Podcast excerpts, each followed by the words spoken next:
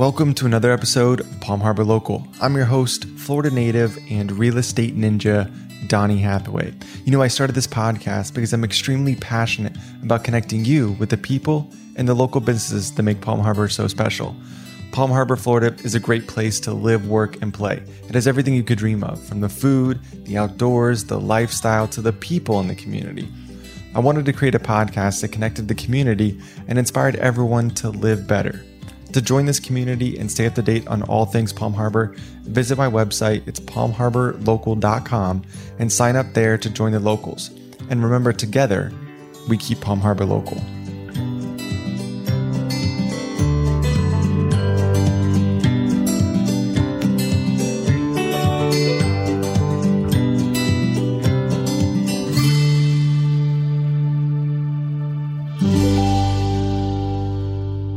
All right, so welcome back to another episode of Palm Harbor Local. On today's episode, we are sitting down with Brandon Dill from Fuse Lenses. Welcome. Thank you. Thanks for having me. Yeah, man. So why don't we start with just like what you guys do at Fuse Lenses, and then I want to dive into, like we've talked about before, kind of your story and like how you got started with the company. Okay.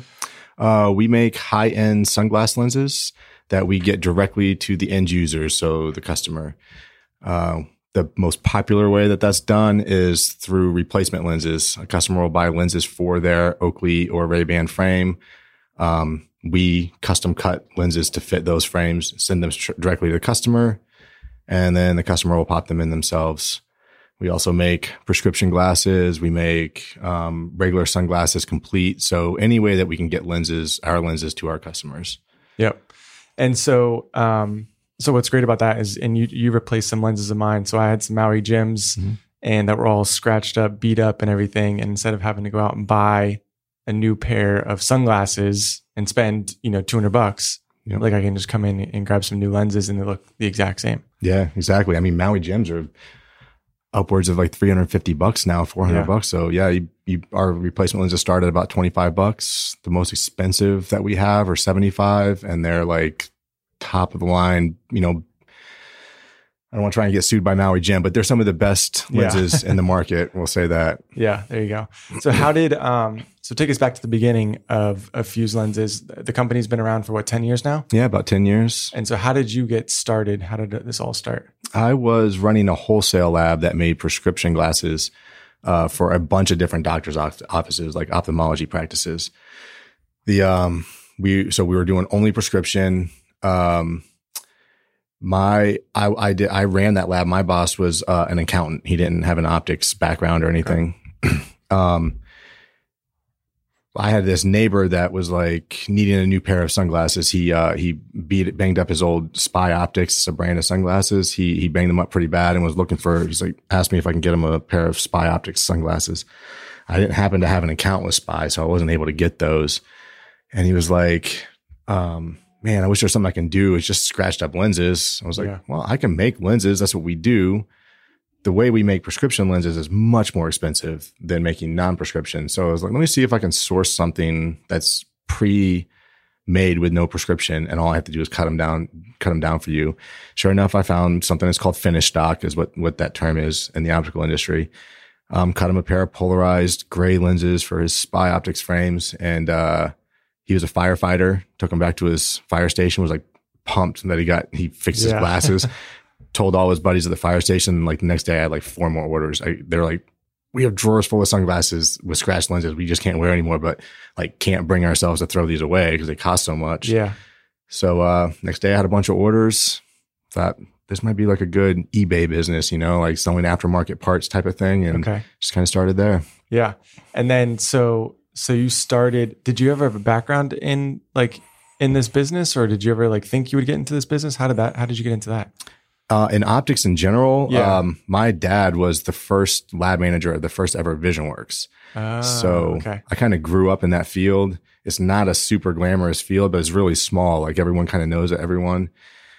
So when I was 16, he got me a job. He wasn't working at VisionWorks anymore, but pulled some strings, got me a job at VisionWorks working in their lab making prescription glasses. Okay. So literally VisionWorks is my first job. I mean, I washed dishes at a pizza place when I was 15, and then 16, I started working in making prescription glasses. Okay. And then I didn't consider myself a business person at all, and I never really thought I'd be going into business for myself. But I worked at VisionWorks for like 10 years, worked myself up the ranks, became like a territory director for them. Okay. And then a headhunter called me. I was living in Orlando at the time. Headhunter called me and was like, hey, we're opening this lab in Clearwater. We want you to come run it. So I went to go work for that lab. As I mentioned before, my boss there was the owner and he was an accountant. So no optical background, but I got a good lesson in business from him. He trusted me to run his lab and his operations, and I got a lot of business knowledge from him. So okay. Yeah, he's kind of a mentor in that respect. And so you grew up in the area. So you moved away to Orlando for a little while and then came back. Yep. I moved to Orlando for a few years. You know, my mom lives in Orlando. I was born in Orlando. Okay. Moved to Pinellas County when I was 18 months old. Okay. With my dad. And we, you know, I was raised in this area, moved away in my 20s to Orlando for 3 years. I could not wait to get back here, man. I love the beaches too much, you know? Yeah. Yeah. It's still right. Orlando's Florida, but it's totally different vibe and experience in Orlando. For sure. I feel bad for people whose only experience of Florida is Orlando. It's like so much better over here, right? You know, on any of the coast in Florida, right? Yeah, totally different. Exactly. Yeah. So tell me about like growing the business and how like what was the thought process behind like, okay, I got some orders in, maybe this is a business here. Like, how did you transition to like, okay, yeah, I'm going to do this and commit to this full time? Yeah, I was just trying to hustle. I just wanted to make some money on the side. I had a baby and just wanted to make some extra money. I never thought that this would be a business, like an actual business. You know, we were selling a couple pairs of lenses a week. Okay. And so there was never like a real business plan or anything. I just, you know, started cutting lenses in my, and actually using my boss's facilities to cut the lenses and then packing them up and shaping them out at night. And it just kind of gradually grew and grew and grew. We were kind of forced into growth. Yeah. Where did you start selling them? Like if it was it just word of mouth and locally, or it was eBay first, and there was just nobody else doing it. You know, we're like creating a niche, you know, so crazy. It was niche enough that, you know, people would type in maybe like how to replace scratched sunglasses, and the only way to fix scratched sunglasses is to replace the lenses. Like you can try and rub toothpaste on them, but that doesn't work. Yeah. So, I think it was just kind of like this gradual thing. I mean, when we were first started,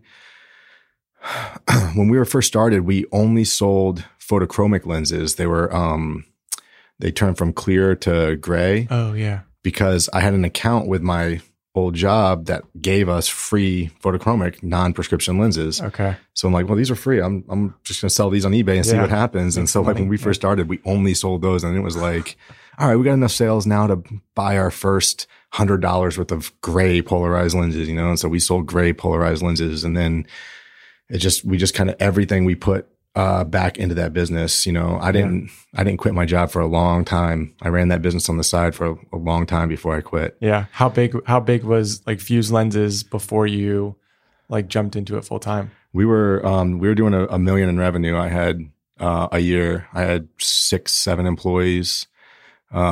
And like still working your full-time job. Yep. And then obviously this is another full-time job. Yep. We opened up shop. So the lab I was running is right around the corner from my shop now, because I wanted to be close. So like if a machine broke down, I could just like go fix it on my lunch break and then come back. And, you know, so it just got to a point where it was obvious that like the more time I didn't spend on Fuse, the more opportunity we were losing. Yeah. And, so I went to my boss one day and was like, hey, you know that little side business I started? Because he knew about it. He's like, yeah. I'm like, we're doing $1 million a year in sales. And like, I need to put some more effort into this and try and grow it, you know. Yeah. But I gave him a year's notice. I gave him 6 months full time, and then started weaning off for the last 6 months, like to, you know, eventually going to the day a week. And then it was just like, all right, you know, I'm good to go. So I tried very hard not to burn that bridge. And I took that last year and really doubled down on learning his financial strategies to run his company, because he's an accountant. He's been in business for a long time. So I learned as much as I could from him before jumping ship. Yeah. You know? That's super smart. And I think like that like starting a side hustle is probably like a great way to start a business, right? Without like needing, you know, to make it. I think we talked about this before when we first met, right? The idea of like you have your bills and everything taken care of, so you can take risk or invest everything back into this, you know, other company, this other business that you're starting. And you probably grew a lot faster. Maybe not, because you weren't spending a lot of time in there, but you might have had a lot more struggles and stuff if you jumped into it full time and needed to make money from day one. Yeah, I tell a lot of people, I mean, I only know one way to do it. I know there's a lot of people that go out and get like venture capital and start these big things right out the bat. They have like these great ideas they're selling out on. I only know the kind of start from the ground up with nothing. Literally, like when somebody says you can start a business with $0, I literally started this business with $0. Yeah, right. When I just tell people that like, don't quit your day job if you don't have to, because yeah, if I was feeding my family off the income this was producing, which wasn't much in the beginning, I would, maybe I would have never taken the risk to put the gray polarized lenses in there. And if we didn't do gray polarized, I mean, photochromic lenses now are like one of our worst performing lenses. You know, there's still a need for it, but it's not big. Yeah, I would have put in a batch of inventory of the next lens. Like, you know, that $100 of gray polarized lenses would have been taking food out of my family's mouth. And you know, let's face it, business is all about risk. You know, if you're not willing to take risks, then it's going to be hard to grow. Yeah. Slow growth, painful growth, right? Yep. So, I want to ask you a couple questions. One of them that you mentioned before is on like staying focused, right? I feel like that's a hard thing. It's something I struggle with too. And I think it's a hard thing now with so many distractions that we have around us with our phones, like constantly on us. So, you know, when did you realize that was like a struggle? And then like, what are some things that you have done to help you like lock in and stay focused when it's important for you to stay focused? I would say I probably realized far too late that I have a problem with focus. I have a friend that ran this personality survey program called Culture Index. Check it out if you haven't. And it's just, you know, you just click these boxes that describe who you think you are or whatever. And, you know, it spits you out a personality profile. And he was describing this personality profile to me. And I have this profile called a trailblazer, which is a very visionary. Like, I'm just always thinking about the future. I never, ever, ever think about the past. I'm like, I'm just not that type of person. Right. Anyways, he's describing this personality profile and he's like, yeah, you're not very attention to detail. You're not like detail oriented. You kind of like, you know, you take risks. He's like, you probably lose focus all the time. Like the next shiny object that rolls by, you're going to like, you know, want to grab after that. And I'm like, man, that is so me. And it's like hurting my team, you know, because we'll be midway through a project and, you know, be like, oh, you know what? Let's drop that and let's go over here and do this. You know, like I'm just constantly changing gears, you know? Yeah. And I still do. But what we started doing as a result of that was, I started reading up on it, about focus. And I read this book called Radical Focus. Okay. I can't think of the author off the top of my head, but, it's like a little short, like Aesop fable type of thing where, they're, you know, this business, guy creates this, objectives and key results, system for his team where like every quarter we come up with a quarterly objective. Our whole leadership team comes up with this quarterly objective. Mm-hmm. And then we measure that objective with three to five measurements somehow, like, which we call key results. So it's OKRs is what we call this. Okay. And then we have all of our tasks. And if those tasks aren't aligned with that objective, we don't worry about it. Like we put that down into like another like task to come. And then maybe in the next quarter, our objective will change, you know? So like usually in the slow season for us, our objectives will be a lot more about like building the foundations of our processes. So when we get busy again, we'll be more secure and ready to grow again. Mm-hmm. Where we're not going to worry about bringing in new product and stuff in the slow season. We worry about that more in the busy season. So like, that kind of has helped us get focused and it helped me get an idea quarterly to a team and not have to I really had to bite my tongue for the rest of the quarter to not try and change things. Yeah. You know? Stick with it for that full quarter until it's done. Right. Yeah. I like that. And that's like a book. So I read Traction, and they have a like similar concept where they have quarterly rocks in there, and then like an issues list. And it's like, you know, the issues list is everything that needs to be solved in order to meet your quarterly rocks or quarterly objectives that you're trying to accomplish. I like that. I'll read that book. So like now this is my problem. I'll read that book and then I'll go and change our OKRs to be more like Traction or something like that. But if my team's listening, sorry guys, this is coming. And I think that's the hard part of it about being a business owner is, you know, you see this, you hear about this new idea, and then maybe it's almost better to like take a step back and like, okay, let's think about this before you, because I'm the same way. Like I'll read something and be like, that's really cool. Like that would be great for my business. But maybe you take a step back, or you put it on that list of like, we'll revisit that next quarter. Right. And then like, that's when you like, you know, review it and see if it's a good fit for your overall goal for that year. What's up, Palm Harbor? It's your host, Donnie Hathaway. If you are looking to stay up to date with all things Palm Harbor, then visit my website. It's palmharborlocal.com. Super simple. You can sign up there, join the locals, where I'll be sharing more information on local events, local history, and what's happening in Palm Harbor. You know, I really want to create and add more value to you as a listener for spending your valuable time tuning into my podcast. So join me there, keep listening, and remember, together, we keep Palm Harbor local. It's kind of a balance though too, because you know, if you're focused on staying the same, you're gonna lose in the long run. Like change is good in business. I mean, you know, like COVID hit, and we're just so used to changing up everything like in our business that COVID hit, and it was just like another change. You know, like we grew. Granted, we're an online sales, so a lot of online sales companies grew, but it wasn't like a panic moment for us. It was like, okay, well, this is another change we're going through. Just normal occurrence. Yeah, we never sit still, but you know, when you're setting those goals quarterly, and also reading is knowledge to me. Like I read and listen to podcasts constantly.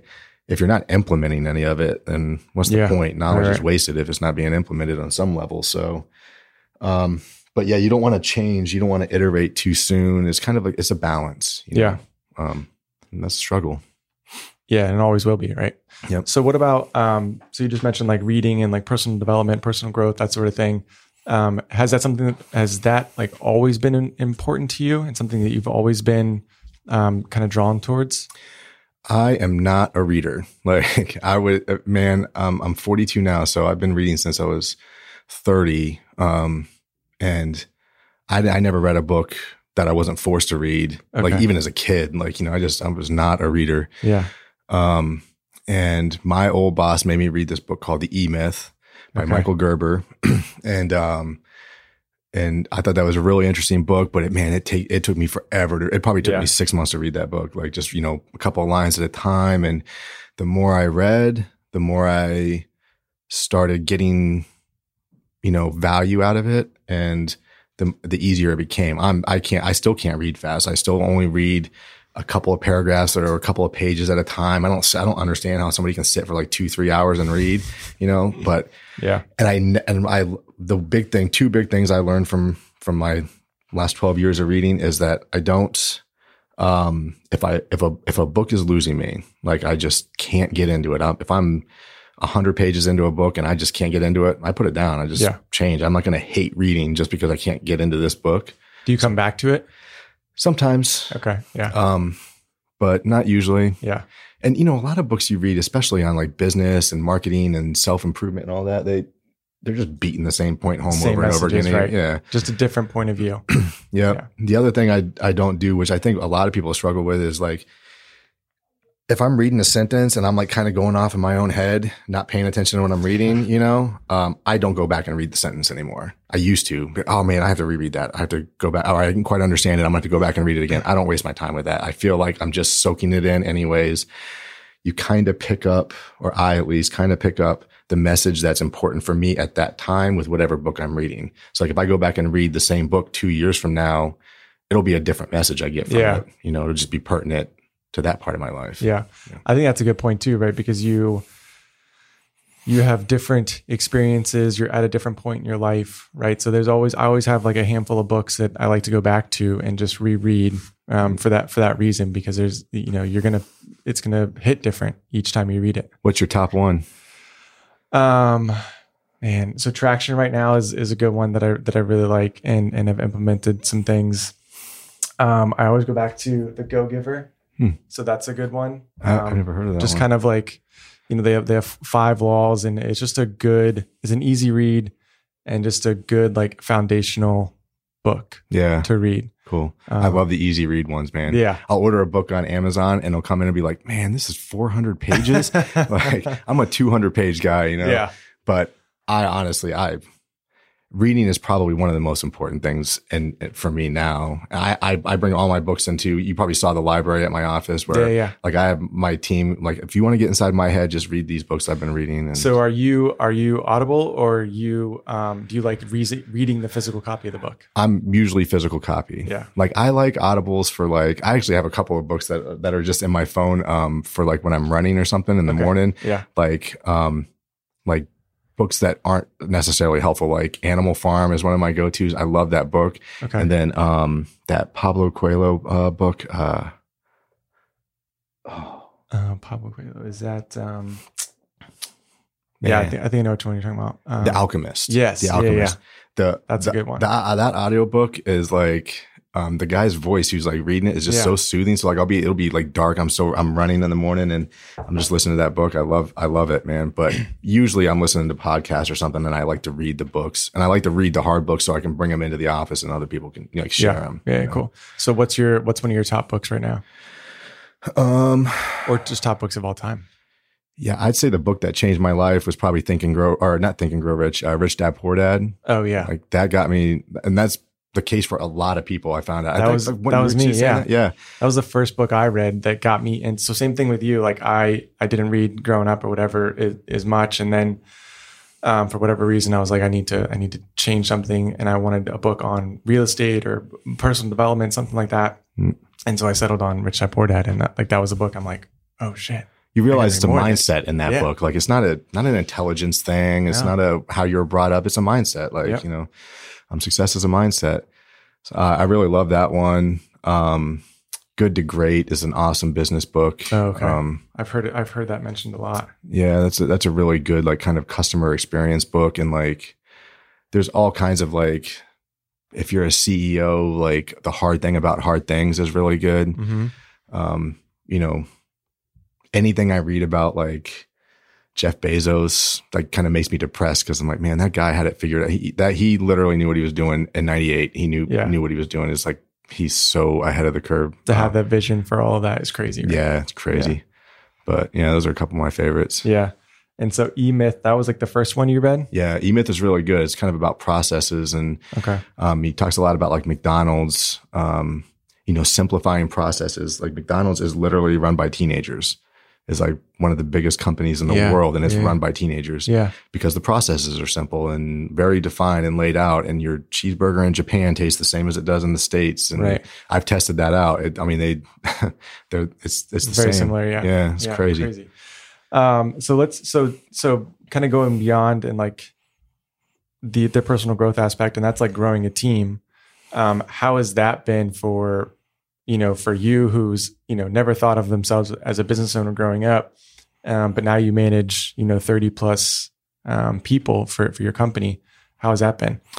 Yeah, that's been the biggest struggle, I think, for me, because also in that personality profile, besides the lack of focus, is like, you know, what makes somebody a great entrepreneur is this like drive to do everything themselves, you know? So like you're wearing all these hats in the beginning, and like, you have this vision, you want it done a certain way.